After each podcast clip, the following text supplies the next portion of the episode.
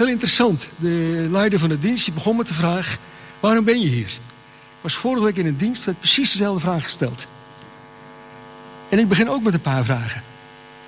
En de eerste vraag is... hoe ben je hier vandaag naartoe gekomen? Als er iemand eh, op de fiets of eh, met de auto. Maar dat is niet wat ik bedoel. Wie keek er voortdurend achterom om te checken of hij niet werd gevolgd? En wie kijkt er wel eens naar het raam omdat hij bang is dat er een molotovkok naar binnen gegooid wordt? Of wie zit hier gestrest omdat de politie elk moment kan binnenvallen en ons kan meevoeren? Of wie zit hier alleen? Omdat je partner opgesloten zit of misschien nog veel erger. Hij is er niet meer. Nou, wat ik nu zeg is de realiteit voor heel veel christenen in deze wereld. Mensen die een hoge prijs moeten betalen voor het volgen van koning Jezus. En misschien denk je nou, dat zijn incidentele gevallen. En dat gebeurt ver van mijn bed. Vergis je niet. Dit vindt op grote schaal plaats. En het komt steeds dichterbij. Nou, wie zich verdiept in de vervolgde kerk... die raakt geschokt, verwonderd en ook bemoedigd. Geschokt door de intensiteit van de vervolging. Bemoedigd vanwege de prachtige getuigenissen.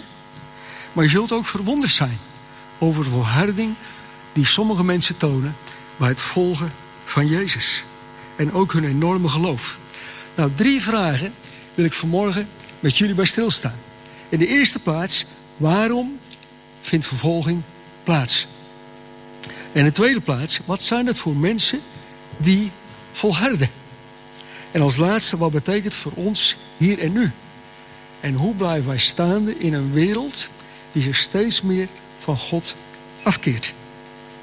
Nou, we gaan eerst uh, lezen. Moet u maar kijken of u mee wil lezen. Uit Johannes 15, vers 18. Een bekend gedeelte. Dus ik begin met waarom vindt vervolging plaats? En we lezen uit Johannes 15, vers 18. Indien de wereld u haat, weet dan dat ze mij eer dan u gehaat heeft. Indien gij van de wereld waart, zou de wereld het hare lief hebben. Doch omdat gij van de wereld niet zijt, maar ik u uit de wereld uitgekozen heb, daarom haat u de wereld. Gedenk het woord dat ik tot u gesproken heb. Een slaaf staat niet boven zijn heer. En die zij mij vervolgd hebben, zij zullen ook u vervolgen. En die zij mijn woord bewaard hebben, zullen ook het uwe bewaren. Zover. Nou, voorafgaand aan dit stukje spreekt Jezus over onderlinge liefde, over de vrucht dragen en in hem blijven. Nou, je zou zeggen, er kan toch niemand iets op tegen hebben. En ondanks dat worden Gods kinderen in alle tijden vervolgd. Wie kent niet de verhalen over de christenen ten tijde van Nero? Die werden levend verbrand. De Waldenzen in Noord-Italië. En de Hugenoten die in Frankrijk vervolgd werden en via Nederland naar Amerika vertrokken. Wat leven wij in een wonderlijke wereld. Yasser Arafat, een veelvoudig moordenaar, kreeg de Nobelprijs voor de vrede. En de beste mens ooit, mens tussen aanhalingstekens, die hingen we aan een kruis. Paulus zegt in 2 Timotheus 3, vers 10, hij zegt, gij daarentegen hebt volle aandacht geschonken aan mijn onderricht. Wijze van doen, bedoeling, geloof, langmoedigheid, liefde en volharding vervolgingen en lijden. Zoals mij getroffen hebben met Antiochieën, Iconium en te Lystra. Al die vervolgingen heb ik doorstaan. En de Heer heeft mij uit alle gered. Trouwens, allen die Christus Jezus godvruchtig willen leven, zullen vervolgd worden. In sommige landen is vervolging een bewijs van, je echt, van de echtheid van je geloof. In China krijg je meer respect als je langer in de gevangenis hebt gezeten omwille van koning Jezus. Zolang iemand niet persoonlijk is vervolgd, geniet hij vaak minder vertrouwen en minder respect. Ik wil nog iets zeggen over de roeping van Paulus. U kent vast wel het verhaal. Hij werd verblind door een heel fel licht op weg naar Damascus. Omdat hij christenen aan het vervolgen was. En dan krijgt Ananias de opdracht om hem op te zoeken in de straat die de rechte heet. En dan krijgt hij de volgende woorden mee. Handelingen 9, vers 15 en 16. Ga, want deze is mij een uitverkoren werktuig om mijn naam te brengen voor heidenen en koningen en de kinderen Israëls. Want ik zal hem tonen hoeveel hij moet lijden ter wille van mijn naam. Want toen Paulus toen hij eh, geroepen werd, toen ging dat gepaard met een paar hele bijzondere details. Hij wordt een werktuig genoemd. En ook wordt al voorzegd dat hij veel zal lijden. Dat is heel anders dan het moderne evangelie dat we vandaag heel vaak horen. Het gaat over jouw voorspoed, jouw zegeningen, jouw zelfontplooiing en jouw geluk. En evangelisten die volle zalen trekken, die hoor je niet vaak spreken over vervolging. Een vervolging, moeten we dat opzoeken? Nee, natuurlijk niet. Wijsheid en tact zijn heel erg belangrijk. En toch zegt Paulus, als je echt God wilt volgen, dan zul je zelf ook vervolgd worden. Het hoort erbij. Toen ik christen werd, heel lang geleden, in Canada, heb ik een jaar gewoond. Het was iemand daarbij en die zei, ga ervan uit dat je de rest van je leven tegengesproken zult worden. En ik dacht, hij overdrijft. Maar achteraf zeg ik, hij heeft wel gelijk gehad.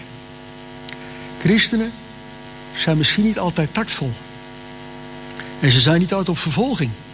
En ook niet op confrontaties.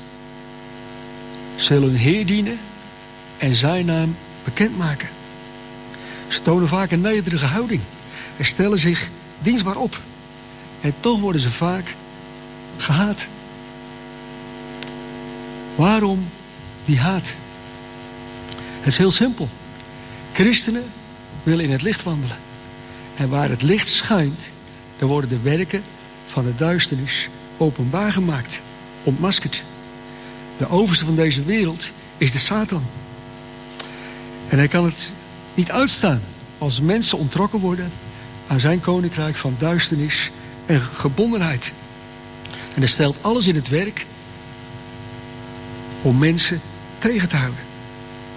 de volgelingen van Jezus, als hem oprecht volgen, zijn vaak voorbeeldige burgers. Ze werken hard, er is onderlinge zorg en liefde. Het zijn vaak christenen die misstanden in de maatschappij aan de kaak stellen. Denk aan de afschaffing van de slavernij. Vele initiatieven van christenen. Ook de wet op de kinderarbeid. En zo vormen ze vaak de lastige luis in de pels van goddeloze regimes. Praten over religie en over God, dat kan wel. Maar liever achter de voordeur. Praat niet over Gods morele wetten. Het huwelijk als een instelling voor een man en een vrouw. De noodzaak tot bekering. Over het oordeel. De hemel en de hel. Dat roept vaak weerstand op. God die roept ons niet op om populair te zijn. Hij wil reinheid, levensheiliging.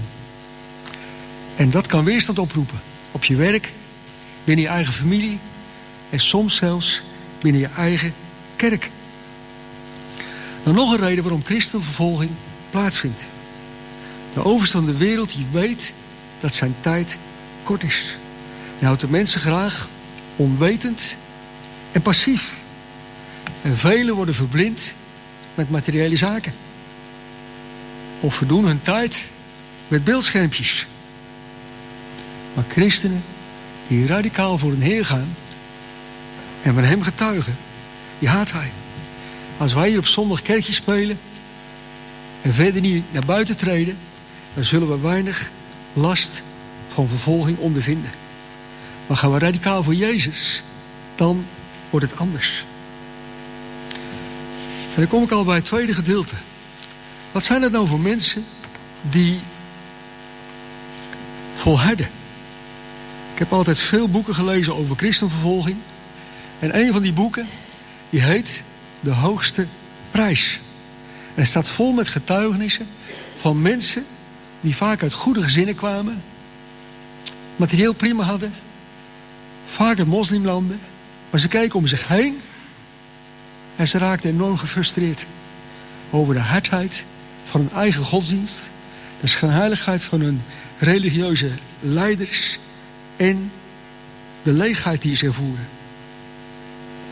Totdat ze Jezus leerden kennen. Het kwam vaak door het getuigenis van een vriend...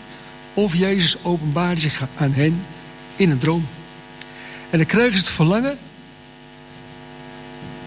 om die relatie met Jezus, dat nieuwe leven... bekend te maken. Met anderen te delen. En dan werd het vaak gevaarlijk.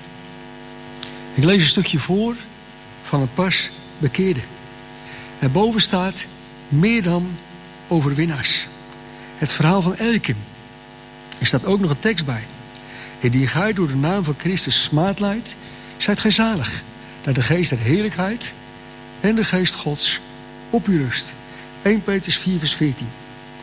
Maar deze Elkim, die komt in Amman in Jordanië tot geloof. En heeft hij maar één verlangen. Teruggaan naar Bagdad in Irak. Om daar die ervaring met Jezus met anderen te delen. Het wordt hem heel sterk afgeraden. Maar hij gaat toch. En dan schrijft hij, dat was geen goede avond. Mijn vader rukte de Bijbel uit mijn handen. Hij schopte me de achterdeur uit de tuin in.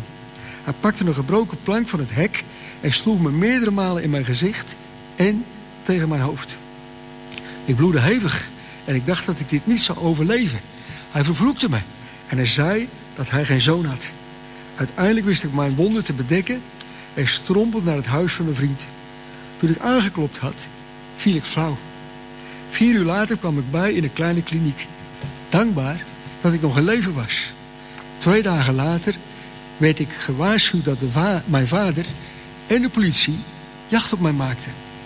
Hoewel mijn vriend niet blij was met mijn ontrouw jegens de islam, gaf hem wat voedsel en geld. Toen stuurde hij me weg. De daaropvolgende twee nachten sliep ik in de straten van Bagdad. Ik werd gearresteerd op beschuldiging van heidendom. Ik werd in een lokale gevangenis gegooid... waar niemand naar me omkeek en niemand tegen me praatte. Mijn enige bron van water was een druppelende pijp. Vijf eenzame dagen verstreken. En toen werd ik bij de commandant van het politiebureau geroepen. Hij liet me een heerlijke maaltijd voorzetten... en beloofde me dat ik daarvan mocht eten op één voorwaarde. Ik moest mijn geloof in de Heer Jezus afzweren. Ik vertelde hem dat Jezus ook zijn zonde wilde vergeven. En ook voor hem stierf.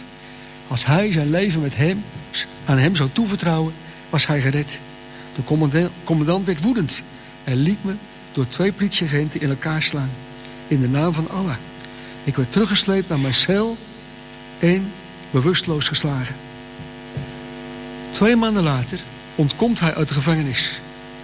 En na een bizarre tocht schrijft hij... Dankbaar voor Gods bescherming over mijn leven... begon ik aan de studie theologie en gemeenteopbouw. Ik heb veel meegemaakt. Maar ik wil nog steeds terugkeren om een kerk in Bagdad te stichten.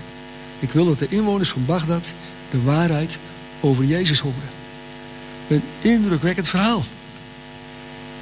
En het boek waar ik het over had staat vol met dit soort verhalen. En er zijn er nog veel meer van dat soort boeken. Wat houdt deze mensen staande? Wat bezielt hen om zo ver te gaan om hun familie, hun huis, hun baan, hun materiële bezitting, hun toekomst, alles op te geven. Omwille van Jezus. Alle zekerheden raken ze kwijt. Het zijn mensen die de ware schat hebben ontdekt. In Matthäus 13, vers 44 dan lezen we over de schat in de akker. En er staat wederom, het hemelrijk is gelijk aan een schat verborgen in een akker. Die een mens vond en verborg. En van blijdschap erover ging hij heen. Hij verkocht al wat hij had en kocht die akker. Als je die schat kent en bezit, dan verflauwen al je andere passies. Denk ook aan die gelijkenis van de parel. De koopman wilde die ene parel hebben. Want hij wist, die overtreft de waarde van alle andere parels.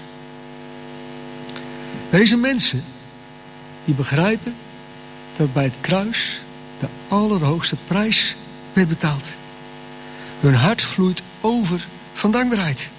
En ze realiseren zich de betekenis van genade. En nadat ze de liefde van God ervaren hebben, willen ze die ook met anderen delen. Geen kosten of moeite zijn te veel. Ze nemen zijn woord serieus. Ze geloven zijn trouw. Zij het voor hier op aarde, dan wel voor de eeuwigheid. En ze zien vervolgens niet iets als onnuttigs. En vragen ook niet voortdurend waarom. Een kind van vier vraagt constant waarom.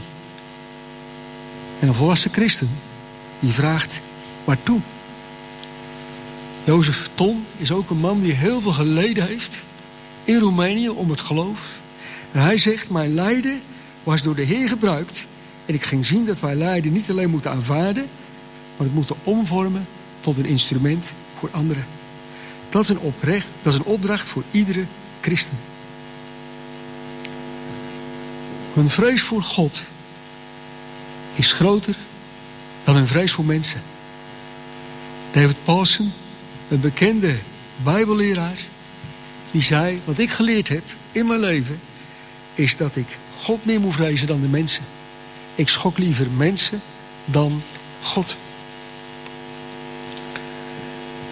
Als Johannes in de openbaringenbrief schrijft aan de verschillende gemeenten, dan schrijft hij aan de gemeente in Philadelphia, ga ik weinig kracht, maar mijn woord bewaard en mijn naam niet verlogend. En iets verder schrijft hij over de Heer Jezus, ik kom spoedig, houd vast wat gij hebt, opdat niemand uw kroon nemen. Nou, deze gemeente te Philadelphia had weinig kracht. En toch bleef ze staande. Het gaat ook niet om kracht. Maar het gaat om trouw. Het gaat erom, doen, het gaat erom dat we doen wat Jezus zegt. En ons niet schamen voor het evangelie. Het betekent soms tegen de stroom inroeien. Efeze 4 vers 20 zegt, gij geheel anders. Paulus wist ook dat het niet uit eigen kracht kon. Hij roemde juist in zijn eigen zwakheid. Hij was geen stoere evangelist die op zichzelf wees. Soms delen we het evangelie van het kruis met knikkende knieën. Dat geeft niet. Want juist zo kan Gods kracht door ons heen werken. Wat is ons antwoord aan de islam? Of aan het communisme, hindoeïsme, boeddhisme, of het atheïsme, de New Age, of welke godsdienst dan ook. Deze vraag werd gesteld aan Daniel Sayesti, een man die in ongenade viel tijdens het bewind van Khomeini en in een dode cel wachtte op zijn einde. Op een wonderlijke manier wist hij te ontsnappen. En nu staat hij nog steeds op de hitlijst van radicale moslims die geen genoegen nemen met zijn bekering tot koning Jezus. Hij zegt, is mijn leven beter dan de waarheid? Nee, want de waarheid is veel groter dan mijn leven. De waarheid betekent al het leven dit universum. En dat helpt me om te besluiten voor de waarheid te staan. Ongeacht wat het kost. Als je Jezus volgt, dan sta je voor zijn woord. En dat komt overeen met wat Johannes schrijft in openbaringen 22. Oh nee, 12. Hij zegt, ze hebben hen, hem overwonnen door het bloed des lams. En door het woord hun getuigenis. En ze hebben hun leven niet lief gehad tot in de dood. En deze Daniel Seestje, die zegt nog iets heel opmerkelijks. Hij zegt het christendom wint het alleen van de islam als geleefd wordt zoals het geleerd wordt. We moeten de ander onze andere wang toekeren. En tegelijkertijd laten zien waarom we dat doen. Anders zijn moslims winnaars en beschouwen ze ons als zwakke slaven. Hij zegt we moeten hetzelfde doen als Christus deed. Anders is ons geloof een verliezende religie. Hij zegt, maar dat is niet wat ik in geloof. Mijn christendom schijnt, spreekt en spreekt zich uit tegen onrecht. We dagen mensen uit om te vergelijken waarom we voor het beste kiezen. Nou, wat geweldig als je dat kunt zeggen. Aan die vervolgde kerk. Is dat nou alleen maar kommer en kwel? Nee, gelukkig niet. Vervolgde christenen zijn heel vaak blijmoedige mensen. En ze vragen eigenlijk nooit of we zullen bidden dat de, dat de vervolging zal stoppen. Ze vragen eigenlijk altijd, wil je bidden dat wij kracht krijgen om te volharden. Om trouw te blijven. En sommige mensen hebben tijdens de vervolging zulke geweldige geloofservaringen meegemaakt dat ze die nooit hadden willen missen.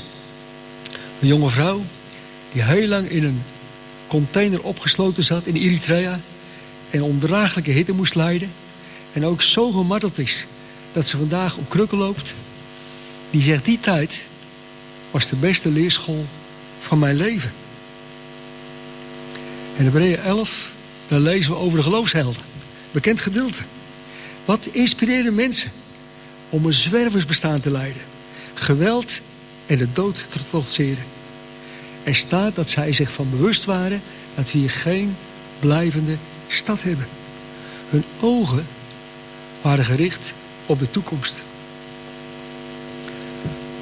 De haat tegen christenen, die neemt overal toe. Ik keek vroeger vaak op internetfora over ethische vraagstukken. Vond ik wel interessant. Maar de toon werd steeds harder. Er werd gescholden. Vooral richting christenen. Ik wil u niet bang maken, maar het is wel belangrijk dat we zien in wat voor tijd we leven. Van Mozes, van Mozes lezen wij dat hij liever met Gods volk kwaad verdroeg dan tijdelijk te genieten van de zonde. We vergeten zo gauw dat het leven hier op aarde kort is en dat een heerlijke eeuwigheid ons wacht. Als we ons meer bewust zijn van Gods belofte, dan wordt het volharden veel gemakkelijker. Waar vindt u of jij je vreugde in? Waar staat je agenda vol mee? Wat zijn de plannen voor komende week? En waar zit je onwillekeurig aan te denken tijdens deze dienst? Lucas die schrijft, verheug je, omdat je naam opgetekend staat in de hemel. Misschien ben je bekend met de ranglijst van christenvervolging. Kent iemand die? Een aantal. Elk jaar produceert Open Doors een lijst met namen van landen. En bovenaan prijkt het land waar de christenvervolging het heftigst is. Dat is jarenlang Noord-Korea geweest. En die is nu verdrongen door Noord-Korea. Heel veel landen verschuiven van plaats. Niet omdat de vervolging minder wordt, maar jammer genoeg worden ze ingehaald door andere landen waar de vervolging nog heftiger is. En een commentaar bij die lijst is: de sterke toename van christenvervolging gaat dieper dan het nieuws van brandende kerken en vluchtende christenen. Wereldwijd neemt de druk toe. Zichtbaar, maar vooral onzichtbaar. En dan komt bij het laatste gedeelte. Wat betekent voor ons hier en nu? Hoe blijven wij staande in een wereld die er steeds meer van God afkeert? In 2 Korinther 5 vers 15 daar staat... Hij is voor alle gestorven. Opdat zij die leven niet meer voor zichzelf zouden leven... maar voor hem die voor hen gestorven is en opgewekt. Wat heerlijk als je dat letterlijk kunt nemen. Nick Ripken is een man die heel veel onderzoek deed, wereldwijd, naar christenvervolging. En als hem gevraagd wordt of wij in Vrije Westen ook vervolging kunnen verwachten, dan zegt hij: het werkelijke probleem is onze focus, onze gerichtheid. Zijn we gehoorzaam aan Koning Jezus? Is Hij onze Heer? Gehoorzaam hem werkelijk? En de vraag is niet of vervolging hier komt. De vraag is, waarom worden wij niet vervolgd? En ik zeg ook dat onze grootste vijand niet het communisme is, islam of het atheïsme. Maar hij zegt dat is de verlorenheid. Sterven zonder koning Jezus te kennen. En Matthäus 28 vers 19, daar vinden we de grote opdracht. Om de hele wereld in te gaan. En het goede nieuws van hem te vertellen. Zijn wij bereid om een soldaat van koning Jezus te zijn? Zijn wapens, zijn het woord en gebed. Zijn werktuig is een kruis. De vereisten zijn gehoorzaamheid en toewijding. De training duurt een leven lang.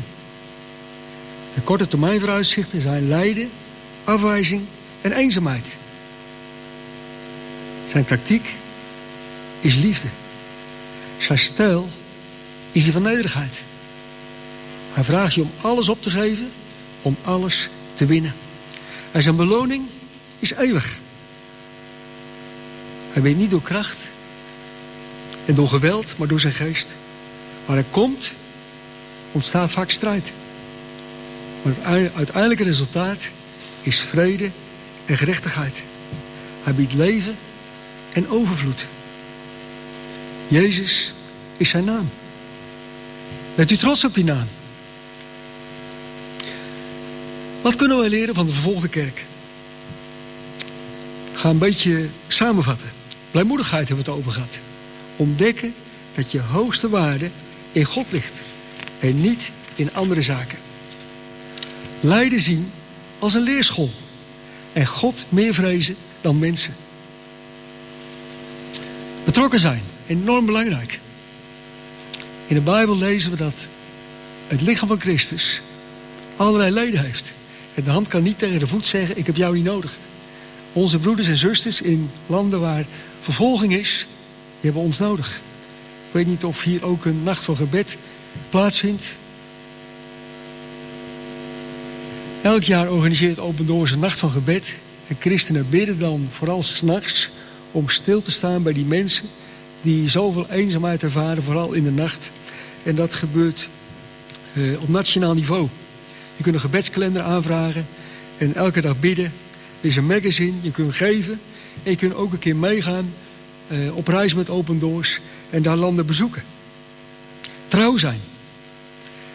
Sayesti zei, een geloof dat spreekt, schijnt, uitdaagt, maar ook de ander, de andere wang toekeert. Volharding. Ons geloof is niet gebaseerd op een gevoel, wat soms heel hoog is en soms heel diep. We kiezen voor een bewuste levensstijl. En dat betekent vaak tegen de stroom inzwemmen. Dode vissen drijven met de stroom mee. En levende vissen hebben de kracht om er tegenin te zwemmen. Het kost moeite. Het doet soms pijn. Maar bedenk ook dat de mooiste diamanten onder grote druk worden gevormd. En ik ook nog wijs op een tekst in Hebreeën 12 vers 2. Een tekst die spreekt van lijden, maar ook van hoop en vreugde. Daar staat, laat ons oog daarbij alleen gericht zijn op Jezus. De leidsman en voleinde van het geloof. Die om de vreugde welke voor hem lag, het kruis op zich genomen heeft. De schande niet achtende. En gezeten is ter rechterzijde van de troon van God. Nou, hier stopt mijn uh, preek. Wil ook nog wat feitjes noemen en iets laten zien.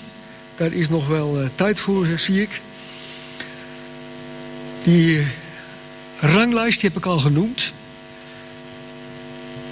In één op de zeven christenen, die wordt dagelijks vervolgd. En het gaat vaak tot in het extreme. 360 miljoen christenen die leven onder zware tot zeer zware druk. Ik weet niet of je ook wel eens leest dat christenmeisjes in moslimlanden gekidnapt worden, gedrogeerd, uitgehuwelijkt aan moslimmannen. En als de ouders er al achter komen en de moed hebben om een proces te starten, om een kind weer terug te krijgen, dan uh, wordt dat meestal niet als ontvankelijk verklaard. Wat een verschrikkelijk uh, moet het zijn om als ouders uh, recht, machteloos en ook rechteloos te staan. Laten we vooral bidden voor deze mensen die zo enorm lijden. Over Irak ga ik meteen iets laten zien. Iraakse politici die willen christenen laten terugkeren naar hun huizen. Maar christenen zijn heel terughoudend. Want ze weten, ze lopen constant gevaar. Helaas trekken heel veel jongeren weg. Ze zien geen toekomst meer voor zichzelf in landen als Irak, Iran, Syrië en vele andere. En ze zoeken elders een nieuw leven. Christenen worden vaak behandeld als tweedrangsburgers. Het grotendeels islamitische gedeelte van de bevolking is niet tolerant tegen christenen. En radicaal islamitische groepen en invloedrijke leiders hebben het vaak op hen gemunt.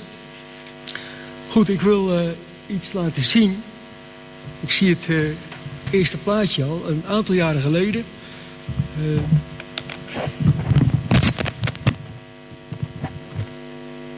ben ik mee geweest met een groep predikanten. We gingen naar Irak.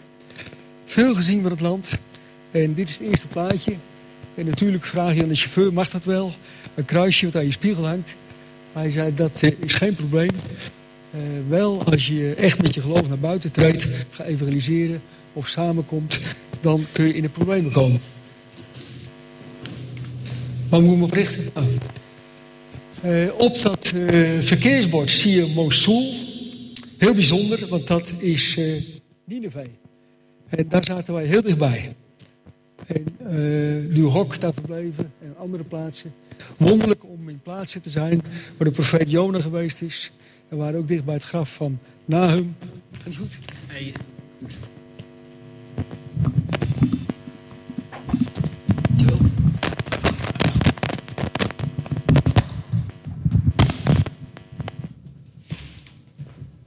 We hebben veel vluchtelingenkampen bezocht. Mensen die vaak daar jarenlang zitten in een uitzichtloze situatie.